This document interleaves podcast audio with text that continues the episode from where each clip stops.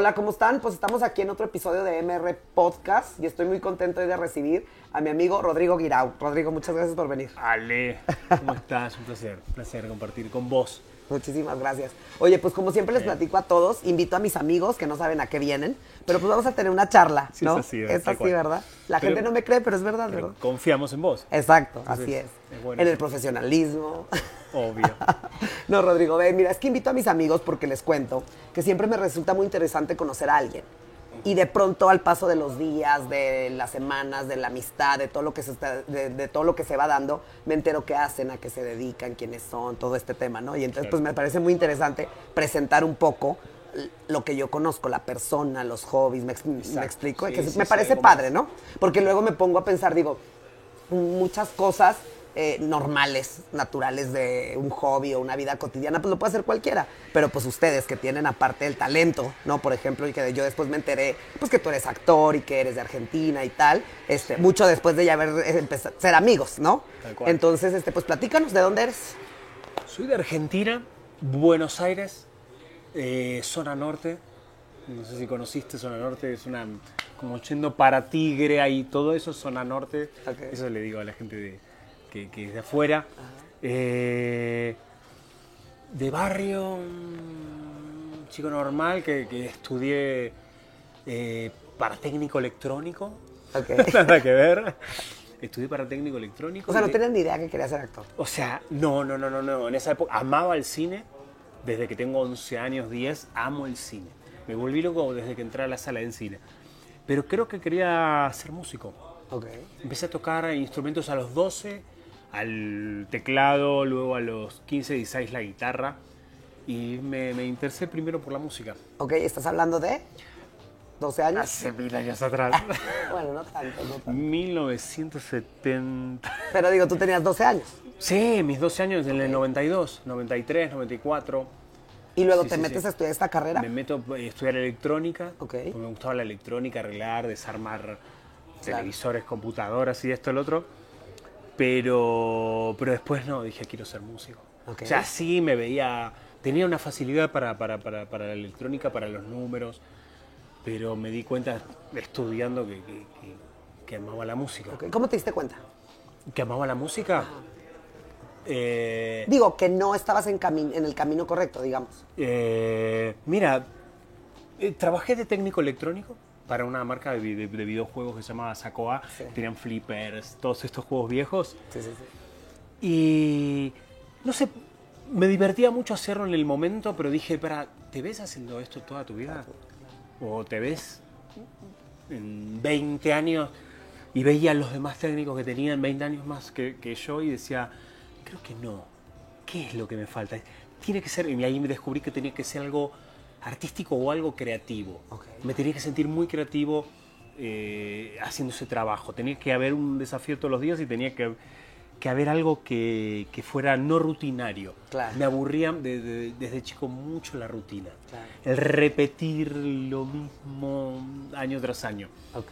Entonces ahí me di cuenta que tenía que ser algo creativo y podía ser la música, podía ser, podía ser dirección de cine. En un momento lo consideré. Pero mientras hacía como músico, me, me- me quería meter en la escuela de cine, dije voy a estu- estudiar actuación para ver qué siente el actor, para poder después dirigirlo. En ese momento hacía comerciales. Claro. Y dije, me va a servir también para los comerciales Claro, que hago. Y era la mayoría actuar en los comerciales. Y me metí en la escuela de actuación, pero fue como una excusa que me puse porque en realidad moría de ganas por meterme en la clase, pero me daba miedo. O sea, digo, ¿cómo será esto? Todos son súper extrovertidos, ¿de qué se trata? Yo no soy así. Claro, claro.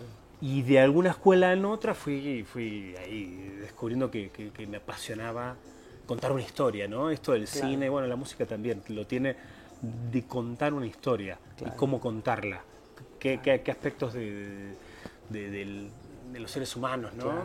No, y aparte la, la- la- lo padre de, de vivirlo sin, sin que sea tu historia, ¿no? Porque eh, una vez yo me acuerdo que fui a una grabación y veía cómo estos amigos míos se transformaban.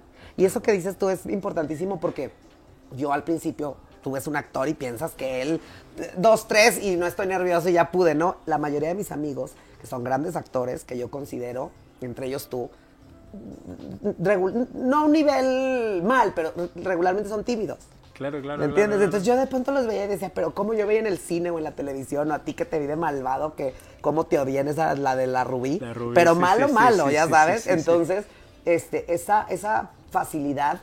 Y luego también te quería preguntar algo. ¿No sientes como que, porque se lo pregunté una vez a un director, pero creo que un actor me lo va a contestar mejor. ¿Tú seleccionas tus papeles o son los que te llegan? Con unos te enganchas más, con otros no, unos te representan, otros no. O sea, Sí. o, o tienes la habilidad de decir yo puedo con todos los roles. O sea, ¿cómo todo lo que funciona un poco? junto. A veces, Eso es lo padre de los lo actores, sí, junto. hay veces que, que, que hay mucho trabajo y uno puede elegir. Entonces te llegan diferentes guiones, historias, roles. Hay veces tienes un, un super rol, pero no te, no te gusta la historia. A veces te encanta la historia y tu rol no, no te alucina, No pero decís, quiero estar en esta historia. O la va a contar tal director, o voy a estar con tal actor, o va para tal plataforma, o va para... Uno va poniendo en la balanza lo que viene haciendo, lo que quiere hacer, para dónde quiere ir como actor. Claro. Si vengo de, de lo de Rubí, vengo de hacer Héctor, que era un sociópata, un tipo que estaba súper loco, la verdad que hubiese... Lo próximo mm, ideal para mí era no repetir. Claro, claro. Trato de no repetir para no sentirme encasillado, para ir aprendiendo nuevas cosas, para no aburrirme, para no acostumbrar eh, a los productores, al público que A tu- a un hago rol, esto. claro. Entonces siempre trato de, de- de- de que, que esos sean desafíos. Claro. Así y pero lo esa- tienes claro, como van llegando, lo vas definiendo. y no, no, es que en realidad eso, eso tiene esta carrera que, que un poco como van llegando uno lo va definiendo. Ok. Y entonces empieza a par y uno empieza a decir, no, tal cosa no, tal cosa no. Es como a veces uno hace una apuesta a uno. Claro. Dice, yo quiero ahora una comedia. Y viene un drama, no, viene esto, no. Pero en un momento, bueno, uno puede apostar por uno, pero tampoco puede estar mucho tiempo sin trabajar. Esperándolo, claro. Y también el trabajo de actor es una gimnasia física, emocional, memoria, eh, de concentración, que si dejas mucho tiempo de, de actuar la vas perdiendo y después cuando vuelves a actuar se empieza a complicar porque volver a conectar con emociones, Claro, claro. recordar letras después de mucho tiempo. Entonces, está bueno que el actor esté trabajando. A veces uno elige, Claro. pero yo creo que, que es importante estar trabajando. Sí, es, es como no perder la, la práctica. La gimnasia, Claro, tal cual, claro. tal cual, tal cual. El enfrentarse a una cámara, el- la, la relajación. Claro. Como estás trabajando todo el tiempo, es una gimnasia. Claro. Oye, a mí me parece, ¿qué, qué habilidades crees tú? Bueno, es que las tuyas. Sí. ¿Qué habilidades crees tú que tienes? Porque yo veo a los actores y eso que acabas de decir, el tema de la memoria, poder conectar. Yo tengo amigos que han estudiado 15 años Sí. para ser actores y me, lo- me lo preguntan y yo, tú me conoces, soy franco. Sí. No son buenos actores, o sea, no se han podido hacer actores porque tienen muchos estudiantes. De pronto conozco a uno que llega en un avión de Los Ángeles y lleva cuatro novelas, ya sabes, y él no iba a ser actor, era comentarista de cuento. Entonces, ¿qué crees tú que sea esa, esa habilidad o esa magia? ¿Lo trae, se pueden hacer o, o tú qué crees que sea? Ah. Un buen actor. Ah, te voy a decir otra cosa. Sí. Este podcast es complicado porque a mí me encantaría que los actores hablaran de lo bueno y lo malo de la actuación. Claro. Que los sacerdotes hablaran de lo bueno y lo malo de la religión. Que los políticos hablaran de lo bueno y lo malo de la política. Esa era la esencia de mi podcast, pero Exacto. entiendo que es un poco difícil. Tú, al ver los toros del... Yo puedo criticar y opinar de muchos temas, me parece completamente irresponsable si no sé de lo que estoy hablando. Claro, es como si tú me preguntas o a alguien de que qué ser actor, porque yo conozca gente. No Claro. quiere decir que yo entienda lo que está pasando adentro. Sí, y aparte, igual también entrevistas a cinco actores y cada uno le Tendrá su percepción, exacto. Lo que a uno lo odia de, de la actuación es lo que por ahí a mí. Exacto. Para mí, ¿cómo te lo puedo explicar? Eh, Lo que tú has lo que amo, exacto. lo que amo de, de- de actuar y por qué actuar es, es- es casi una necesidad para mí. Yo digo que creo que de alguna forma me salvó la vida. O sea, me salvó la vida mentalmente, emocionalmente. Una de las primeras clases eh, importantes que tomé de, de actuación en la vida, esa profesora me, me hizo subir al escenario y en un par de, de ejercicios instrumentales se dio cuenta que yo emocionalmente estaba bloqueado. Claro, venía de hacer años de actuación, pero yo sentía que no, no, no funcionaba en ningún lugar y esa mujer me dijo, no, es que lo que decís es una cosa y veo tu cuerpo, tus emociones están disociadas. Claro. ¿Qué, qué bloqueos emociones hay? Entonces, es un poco, co- un poco conocerse a uno como persona e indagar en nuestras... En, en las propias emociones, en, en- en qué cosas nos cuestan expresar en la vida, nos va, obviamente nos va a costar expresar delante de una cámara o- dárselo a un personaje. Entonces fue como una, una experiencia mía muy sanadora de, de- de muchas cosas que tenía guardadas Claro. Y que pude sacar afuera y las pude hacer arriba en un escenario bajo el nombre de otro Claro. y en otras circunstancias. Sí, sí, sí. Entonces fue como una ex- excusa genial para sanar un montón de cosas que, que me pasaban, que, que- que no había podido expresar en mi vida. Claro. Entonces, la verdad que fue... Eso, eso fue revelador para mí. Fue, Me hizo muy bien emocionalmente a mí, a mi cuerpo, a mi... A tu trabajo. Imagínate que en esa época, me acuerdo que en las clases hablábamos de conectar y hablábamos del aquí y ahora, de vivir el presente. Te estoy hablando hace, no sé, 15 años. Ahora todo el mundo sabe lo que es Aquí y ahora. el aquí y ahora, Claro. conectamos, ¿no? Sí, sí, sí. sí. Pero te juro que hace 15, nadie que no estudiara actuación Sí, no o estuviera muy metido en algunos libros de estos, no sabía lo que era. Y, y actuando, la única manera que, que puedes es estar absolutamente estando conectado con el otro, Claro. escuchando lo que te dice, viendo cómo reacciona lo que uno le dice y lo que uno quiere conseguir en escena. Claro. Y eso es aquí ahora absoluto. Estos son todos trabajos sensoriales, de Claro. escuchar, de ver, de sentir, de, de registrarse físicamente. Y, y yo me di cuenta que ese aquí ahora me ayuda mucho a no estar en pasado, que eso me, me traía tristeza, Claro. y no estar mucho en futuro, que me traía ansiedad. Claro. Entonces, cuando actuaba era un momento que no, no tenía ningún problema. Sí, claro. Estaba ahí y era, me hacía muy bien. Ahora es genial que, que lo aplica todo el mundo, aquí y Claro. ahora. Estar en presente, dejar un poquito el teléfono, conecto, o si me- estoy ansioso, Claro. es porque estoy pensando mucho en el futuro y decir, para, para. No está pasando nada. Doy las gracias, estoy vivo, estoy acá, en, esta, en este lugar hermoso, veo, veo las hojas, veo el verde, todavía es de día. ¿No? Claro, sí, sí. Que digo, sí, es un lugar hermoso, ¿eh? el Condesa de F aparte. Sí, estamos aquí en el Condesa DF. Muchas gracias. Ni hablar. Entonces, a mí me, en parte... me Te hizo- sirvió. A mí me salvó. Y es que, ¿sabes qué pasa? Que una vez oí dos cosas que me llamaron mucho la atención, porque todo al final de cuentas somos, todos, parte de lo que has hecho, con quien has estado, ¿no? De lo que oyes. Y una vez yo acompañé a una amiga y le dice el director, vamos a grabar, no sé qué, entonces le dicen esta chava, eh, dame cinco minutos, estoy nerviosa. Y entonces el director voltea muy cómico y le dice, bueno, eres actriz, no estés. O sea, como queriéndole decir, cambia la emoción porque tú puedes Claro. llorar o eres actor, ¿no? Claro. Entonces me llamó mucho la atención porque dice, digo, ok, actúa como si no estuvieras nerviosa. Y me llamó Claro. mucho la atención, se me hizo un- una cosa inteligentísima del director decir eso. Y otra, que decía María Félix, que había que compaginar muy bien la vida con la profesión. Que a veces hay gente que lleva muy bien su vida, pero que no lleva bien su profesión y viceversa. Entonces creo que lo que acabas de decir, como que a ti te ayudó en las dos partes. Sí. Porque dices que el sanarte emocionalmente te ayudó a conectar con, con los temas de la actuación y pues eso obviamente en tu vida personal pues es, es un... Cuando le- lo- logras esta eh, equilibrio en los sentimientos y en las cosas, creo que Sí. todo fluye mucho mejor, ¿no? Con Entonces, respecto a lo que dijiste de los nervios, eh, yo, yo creo que el cerebro funciona como un niño rebelde. sí, Si vos a alguien le decís, relájate, sí. peor. Peor le va, claro, te pones más... Porque el, tu cerebro va a hacer lo contrario, se va a poner más nervioso. Va a decir, ¿por qué me está diciendo que me relaje? ¿Me veo nervioso? ¿Se me nota? Claro, ¡Pum! No sales de, No ahí. sale de ahí. Si a un actor le dices, quiero que llores en la escena, lo arruina porque el cerebro y- y- sí, se bloquea. se bloquea. No, va, dice, no, ¿por qué tengo que llorar? Claro. No va a llorar nunca. Exacto. O sea, lo mejor para, para, para mí, ¿eh? para alguien que está nervioso, es porque en realidad está siendo muy autoconsciente. Claro, ¿no? De, de cómo me veo, cómo estoy, mi- la voz no, mía no, no es buena, eh, no me aprendí tanto, estoy, mis gestos, mi- la ropa, y, y eso hace que nos pongamos nerviosos. Entonces, para mí, el, el secreto es sacar toda la atención sobre mí y sacarla absolutamente y ponerla en el otro. claro.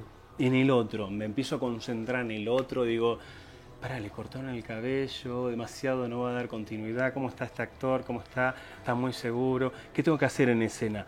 En escena tengo que, que- que enamorarlo, ok. ¿Cómo lo puedo enamorar? Ah, no, si me hago mucho el galán, esta actriz haciendo este personaje no la va a enamorar, no va a decir. Entonces me está pidiendo por ahí el director que sea más galán, pero en realidad el personaje No la va. quiere enamorar. Claro. Entonces por ahí voy a ser un poco más, más humilde hablando con ella y creo que la va a seducir más. Claro. Es estar conectando Y y, entonces ahí, así, con esas actitudes, pones más nervioso al otro y ahí se te va... y se te va, exacto. No, no creo que pongas nervioso al otro, al contrario, lo jalas. Claro. Porque el otro va a decir, es genial la actuación cuando terminas y dices, para, me está actuando. Hay, donde hay segundos que no sé si es verdad. Sí, sí, sí. Hay escenas que a veces con, un- con un compañero actor te estás peleando o te, Claro. o te estás diciendo algo de, de amor, pero es genial cuando hay, hay momentos que decís, Sí, sí, sí. sí. ¿está enojado en serio? Sí, sí, O sea, sí, que el cerebro te traiciona. ¿Sabes dónde pasó eso? Hay una, mm, eh, no sé, como una inmersiva, una actividad que es de la casa de papel. Eso que acabas de decir me llama mucho la atención porque yo entré y sabía que era una actuación, pero donde tú eras parte. Ajá. Y entonces es, es eh, como impresionante que llegas y es como el asalto al banco porque es la casa de papel. Había momentos en que me hablaba el, el- el- el tipo, que éramos rehenes, y yo volteaba y volteaba y decía, sigue siendo broma, ¿verdad? O sea, ya sabes, o Es sea, genial es, eso. es Es brutal. genial, es genial. Sí, ¿no? sí, sí. Y que entras en el juego y que te saca porque vas y te dicen, eh, vas a ser rehenes y a veces, y yo entré en el papel 100%, no conocía a nadie, nad- no, no podías grabar nada, ya sabes, entonces yo entré realmente en el papel de rehén y es como una catarsis también. Pero eso que acabas de decir tú, en el momento en que no conectaba yo con, con soy el, el güey que vino y pagó por la, por la experiencia, pues estás de hueva, ya sabes. Claro. Pero cuando ya eres parte y cuando te relajas y empiezas como a, a interactuar, eso que acabas de decir me llama mucho la atención porque yo dos veces dije, ok, sigue siendo un juego, ¿verdad? O sea, porque éramos los rehenes y era tal la, la, La verdad. la verdad que decía yo, nomás avísenme que sigue siendo Bueno, un eso es lo juego. que pasa a veces con, con los grandes actores, es más fácil actuar. Sí, Pues te, te jalan, están ahí de verdad. Claro. No tienes forma de, de- no estar sí te, conectado. te metes, te meten en el... Es más, eso que acabas de decir tienes razón. No es que tú te metas, sino que ellos lo hacen tan fácil que ya te convencieron Te de hacen que eres su hijo, ya te hacen sabes. reaccionar. Claro. Y así es, acción, reacción, acción, reacción. Es un juego, pero... Claro. Oye, y luego dime algo que eso a mí Sí. me da mucha risa. Y Yo creo que no, pero eso que acabas de decir tú. O sea, no sé, llegas con una chava o con amigos y todo, y nunca te dicen eso. O sea, por ejemplo, pues tienes técnicas, ¿no? Se puede utilizar Se puede, técnica. ¿verdad? Bueno, esas son Pero qué armas. pereza, es como trabajar... de- Todo el tiempo, ¿verdad? Claro, no, no, no. Y también creo que, que- que hay actores que, que- Depende de cada uno. Claro. Hay actores que están hablando del partido de fútbol y dicen, no, por ejemplo, bueno, en la Argentina, hay River, no sé cuánto, le dicen al técnico, se están riendo, bueno, acción. Y, están, y se ponen a llorar en un segundo y están actuando una escena dramática. Y digo, ¿cómo hizo eso? Para Qué mí es imposible. Para mí tengo que, que llegar a un estado de verdad. Entonces, A conectar que- con algo que para hay algunos llorar. que son grandes mentirosos. Claro. Y hay otros que no, que son al contrario, son personas súper honestas, súper verdaderas, no pueden ni mentir. Y a veces no mentir está buenísimo como actor. Claro. Que se te vean tus pensamientos, ser transparente. Claro. Que se te vean tus pensamientos. Eh, estás en una escena que querés matar a- al otro personaje. Sí. Y que se vean esos pensamientos. Y por eso una, una escena que están tomando café y hablando de negocios. Pero vos por dentro lo querés matar y que se vean esos pensamientos, que se lean. Eso es, habla de una transparencia y un nivel de verdad. Entonces hay, hay grandes No, actores que y son aparte muy la gente no lo ve. Digo, yo a mí es fascinante cuando me invitaron un día a una grabación, que para empezar te veo a ti y en un día, estas son cosas que está padre platicar, Sí. que luego la gente ve los elencos y piensan que están todos juntos todo el tiempo. Y hay, hay elencos que no se ven. Sí. A veces, ¿no? Sí, o sea, que si tú no eres el 1, el 2 y el 3, pues no ves al 5, 6 y 7 porque ellos están grabando en Veracruz y tú estás en el DF. ¿no? Y que te toman una foto y que así como estás, tienes que venir mañana. Hmm. Porque muchas veces un amigo una vez se golpeó y dices que no puede ser porque tenía escena, continuidad, la continuidad de la escena. Y, la- y las chavas estas que, que ponen la ropa y es que aquí tiene esta arruga y es que traía un anillo y a ver y que te empiezan a tomar, eso es fascinante. Y luego que te vas y estás grabando una escena de lo que está saliendo hoy, pero ya llevas también avanzadas unas del mes que entra Sí. y tienes como toda esa logística que hay detrás de lo que ustedes hacen, es fascinante. Es, es, es dificilísimo la continuidad. A veces grabas una, una escena del capítulo 10 y en dos meses graba la que sigue. La que sigue. O al revés, o vuelves para atrás en algo que Sí, sí, sí. es difícil. Es más difícil en novelas, Sí, donde claro. son muchos capítulos. sí. Ahora la que estamos grabando son 70. Sí. Tenemos 70. Y yo, mm, por suerte, cuando iba leyendo iba poniendo capítulo 20. Eh, Pasa esto, esto y esto, lo, lo iba anotando en el teléfono. Claro. Capítulo 21, leía el capítulo y, y anotaba lo que pasaba. Entonces a veces es una del, del- del capítulo 21. Voy a mi teléfono, ah, acá estoy, estoy bien, estoy bien con mi hermano, nos llevamos bien. Corte A, me voy a cambiar a una del 45. Y agarro el teléfono, no, acá Ya- estamos súper peleados. maté, claro. Súper peleados. Y a veces te pasa que estás improvisando, si sabes de dónde viene la historia, de dónde vas, es fundamental. Claro.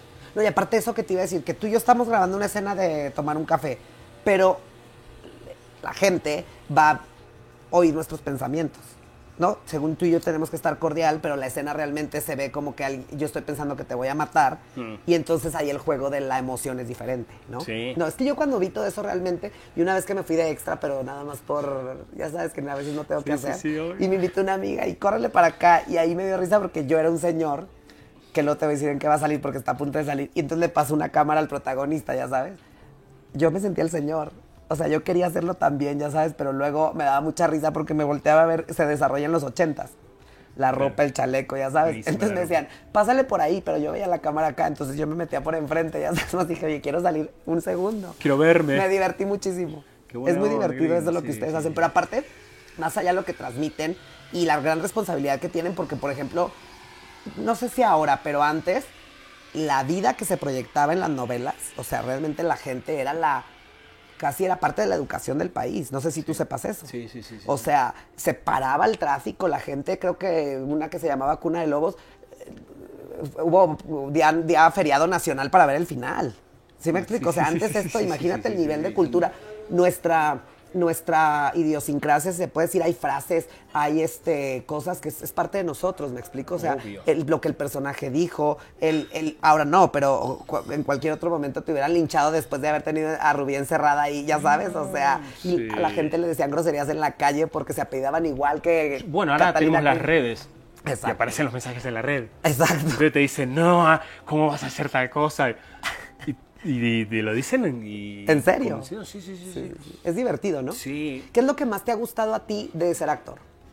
¿Qué es lo que más me ha gustado? Lo que más te gusta. Eh, No que te levantes con muchas ganas de hacer tu trabajo, sino algo personal que digas tú. Esto a mí lo- me gusta mucho el análisis de, de- de texto, de guion. Ok, las Eh, juntas. analizar, más que las juntas, el análisis propio del personaje. Eh, ese momento creativo donde digo, bueno, de ¿cómo voy a construir este personaje? ¿Qué quiere? O sea, para, eh, para mí no son personajes, para mí son personas. Claro. Es una, esta persona, ¿qué, qué es lo que desea en la vida? ¿Qué es lo que necesita en la vida? Analizo, ¿para qué está en esta historia? ¿Qué es lo que cuenta la historia? ¿Qué- y eso es lo más importante, pero luego, ¿qué es lo que, qué es lo que necesita mi personaje? ¿Cuál es su deseo primordial? Claro. Después hace un análisis psicológico cómo fue eh, antes, su infancia. ¿Y de te lo entregan eso? No, de- la mayoría de veces no. No. A veces hay una información extra, a veces se conversa con el director, con el productor o el guionista, pero para mí es algo que también es del actor, construir ese mundo imaginario anterior, ese mundo interno, la construcción Ir psicológica. justificando al personaje. Sí, sí, sí, hay que justificarlo y hay defenderlo. Claro, porque eres tú. Una vez que te pones en ese personaje hay que defenderlo, no juzgarlo. Claro. Es, ok, mi personaje hace esto. Encerró a esta mujer. Tuvo que secuestrar a alguien. O sea, en mi, mi sistema de creencias es imposible. Claro. Es imposible. Pero empezás a decir, bueno, quiero analizar psicológicamente esta persona por qué llegó a esto. Claro. Porque seguramente también está atormentada, está súper infeliz. ¿Y qué, qué- qué problemas psicológicos tiene que tener para hacer esto? ¿Qué le pasó en la infancia? Entonces lo vas encontrando con algunos datos que hay en el guion. A veces están en flashbacks o a veces están que los dice otro personaje. Claro, claro. Entonces es muy importante leer también todo. Y ahí vas, vas encontrando, decís, ¿qué odio tiene con, el- con en, en el personaje de Rubí? Pasó, Claro. ¿qué odio tiene con la mujer? Claro. O sea, ¿qué, qué, qué, qué le pasó con su madre? Con su madre pasó esto, esto y lo otro. Y él cree, claro, que por la culpa de su madre pasó esto, esto. Entonces, de alguna manera, él necesita vengar eso que. Sanar sanar eso. Mediante que- esa. Claro, y lo deposita ahora en esta mujer, Claro. pero que justo buscó una mujer parecida a lo que su madre le hizo a él de chico. Entonces, hay toda una. Toda esa Sí, o que investigación. su percepción tuvo de lo que le hizo al papá. En fin, ¿no? Exacto, toda esa, esa investigación psicológica, después ver escena por escena, cómo trabajar, a dónde quiere ir el personaje, qué necesita el personaje, poder, qué necesita ser amado, cómo escena por escena voy a trabajar, a dónde voy al final, Claro, desde una escena chiquita, de una entrevista de trabajo. claro. O sea, trabajar todo eso y después también miles de cosas, trabajar eh, acentos, la voz, eh, Sí, de dónde es el tipo. Physically, claro. bueno, culturalmente, Eh, eso es muy importante. ¿De qué, de qué extracto Social. social viene? Súper importante. Claro. Eh, su fisicalidad. Claro. Que mm, trabajar algo de algún animal. Claro. Digo, para mí este, este, este Sí, sí, personaje tiene construirlo, la claro, mirada es de... superinteresante. de Porque tienes animal. razón, porque muchas veces a lo mejor decir, yo soy del norte, del país, y a lo mejor no entiendo, no sé, que me encanta esa frase que dice que hay cosas que sabemos que sabemos, ¿no? Sí. Todo lo del norte. Hay cosas que sabemos que no sabemos, costumbres del sur. Y hay cosas que no sabemos que no sabemos.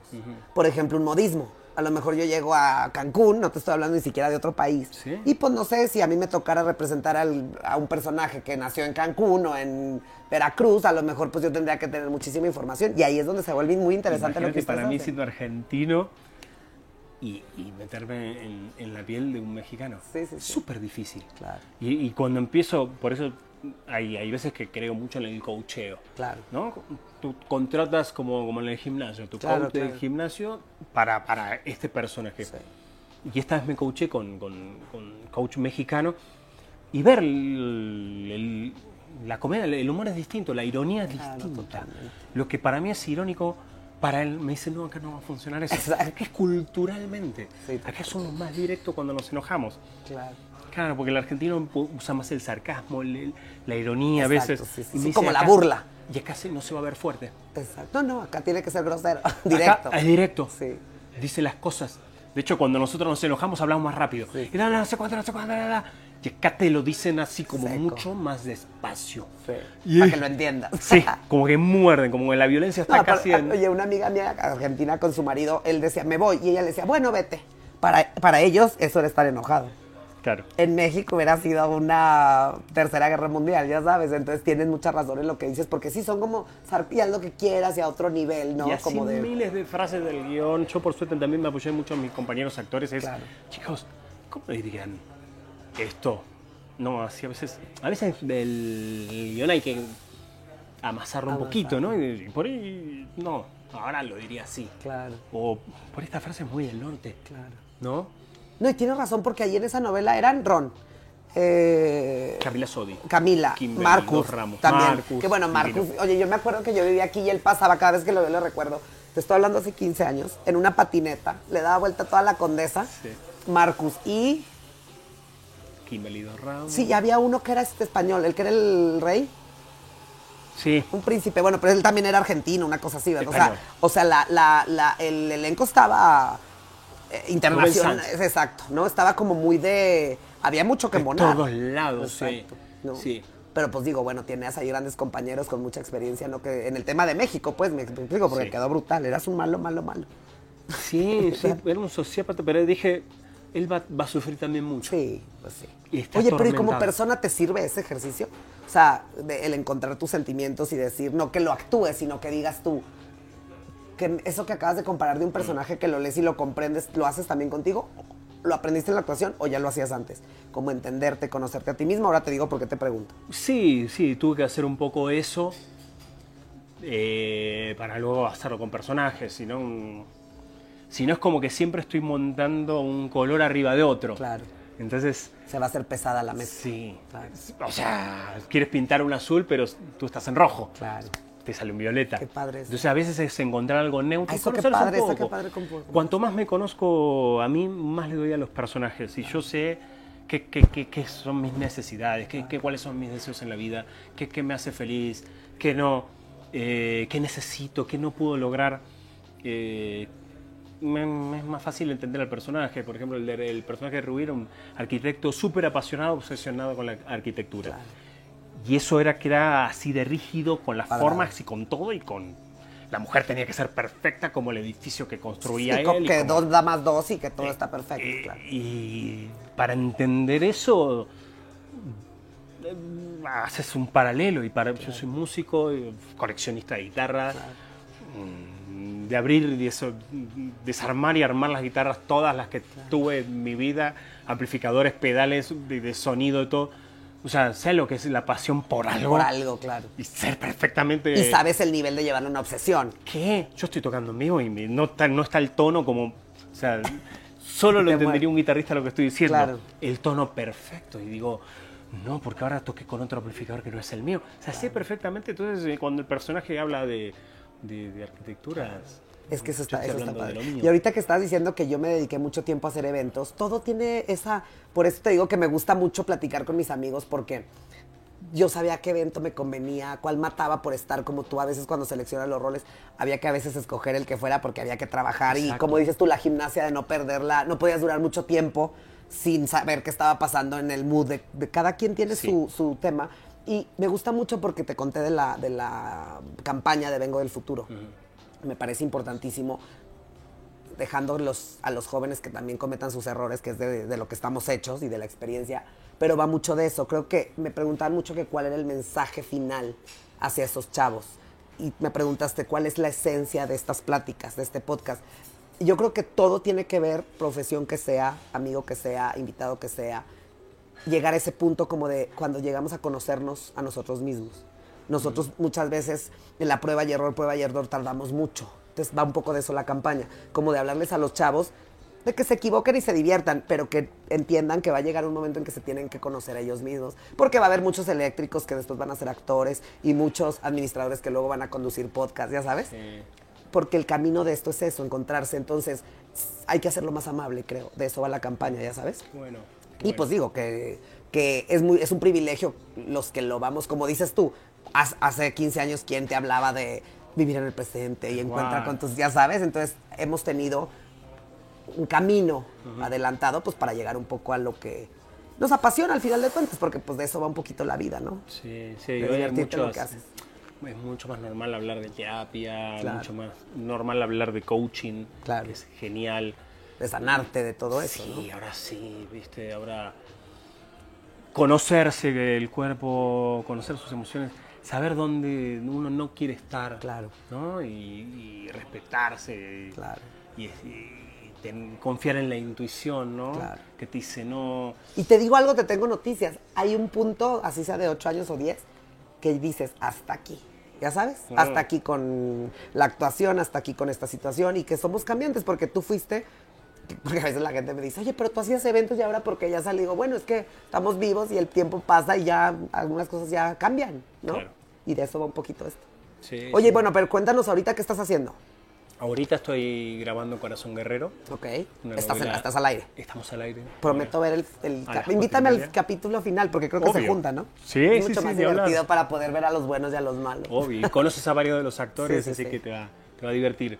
Sí, estoy haciendo Corazón Guerrero, que es una novela que es una idea que, que- que se hizo en Argentina hace más de 10 años, que es una novela súper exitosa, la recuerdo, Qué padre. y justo el productor me, me- me propuso el personaje que más me había gustado en Ah, la novela padre. original y dije, sí.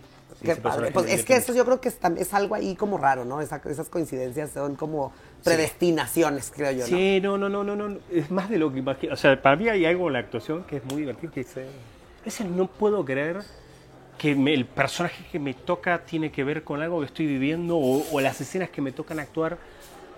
¿Qué, qué decís? ¿Para qué conexión hay entre mi vida o hay cosas que tengo que aprender en mi vida? Claro. Aparece un personaje así. Sí, sí, sí. Y es como. es hay, hay una parte rara de, de- de- de- de este, de este arte que, que no sé si es de la casualidad, cuando uno piensa en algo y lo ve en todos lados, ¿no? Sí, sí, sí.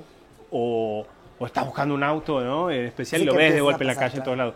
Pero me, me- me pasa mucho y, y- y- y este personaje es un personaje que busca, que sale de la cárcel y busca libertad. Yo vengo de dos años de cuarentena Sí, sí, sí, sí, sí. encerrado en un departamento eh, buscando de nuevo esa libertad Claro. Y, digo, no, no puedo creer. Sí, sí, O sea, de- tiene analogías interesantes. O, ahora que dices que tienes, ¿qué? Dos meses trabajando y hoy es tu primer día libre, ¿no? sí, sí, sí, sí. sí, sí. Te, bueno, Tal te cual. prometo que ya nos- no nos tardamos y por eso te agradezco más, para que puedas disfrutar tu No, pero qué bueno que pudimos coincidir. Sí, sí, sí. Ya habíamos prometido tener esta Sí. Como les, siempre les platico, podríamos durar horas platicando, pero siempre es un gusto que nos compartas y digo, para mí, y sí, creo que es muy interesante para la gente que... Perdón que- si me pongo a hablar mucho de actuación, que me encanta. Yo es puedo estar hay- horas, pero... ¿Sabes qué es lo padre? Que cuando tú veas este podcast, al final de cuentas estás hablando de de pasión, de hobby, de entrega, de disciplina, de sin querer. Claro. Todos hablamos, somos profesionales de lo que hacemos. Pero luego creo que por eso es importante grabar la conversación y que alguien lo vea porque le cae. Eso me pasaba a mí. Yo estaba viendo un físico matemático y a una señora que cocinaba y me caía en el 20 eh, lo que decía del amor a lo que uno hace, haz de cuenta, ya sabes. Entonces creo que esto es lo interesante de, de un poco esta plática, que te agradezco mucho que hayas venido. Y pues luego a ver, nos echamos otra, este, Seguro. pues de mate o de fútbol o de, algo. faltó hablar de mate. Nos faltó hablar de mate, que ahí tengo mi mate que me regalaron. Ame De tu mate. Todas las propiedades del mate. Oye, pues muchísimas gracias, Rodrigo. No, te agradezco mucho que hayas venido y pues te, te comprometo a que después vengas a platicarnos de, música. de cocina. ¿Sabes cocinar? No. No, bueno, entonces vamos a hacer, vamos a tener una invitada especial para que nos enseñe a cocinar, ¿cómo ves? Ahí a va. Franco, que estaba ayer ahí, el chef A de él Masterchef. sí, a él sí, pero bueno. bueno, pero pues para que sea más atractivo hacemos nosotros un reto de cocina. Tragos. Ah, puede ser Ah, una de tragos, ¿no? dices- llevo mejor. Yo, yo les podría decir algunos tips. Sí, tú también. Muchísimas gracias, Vale, Rodrigo. gracias, pues muchísimas gracias a todos. Espero que les haya entretenido. Podríamos platicar mil horas, como ustedes ya vieron, pero espero que les haya gustado y que nos vean en la próxima. Muchas gracias.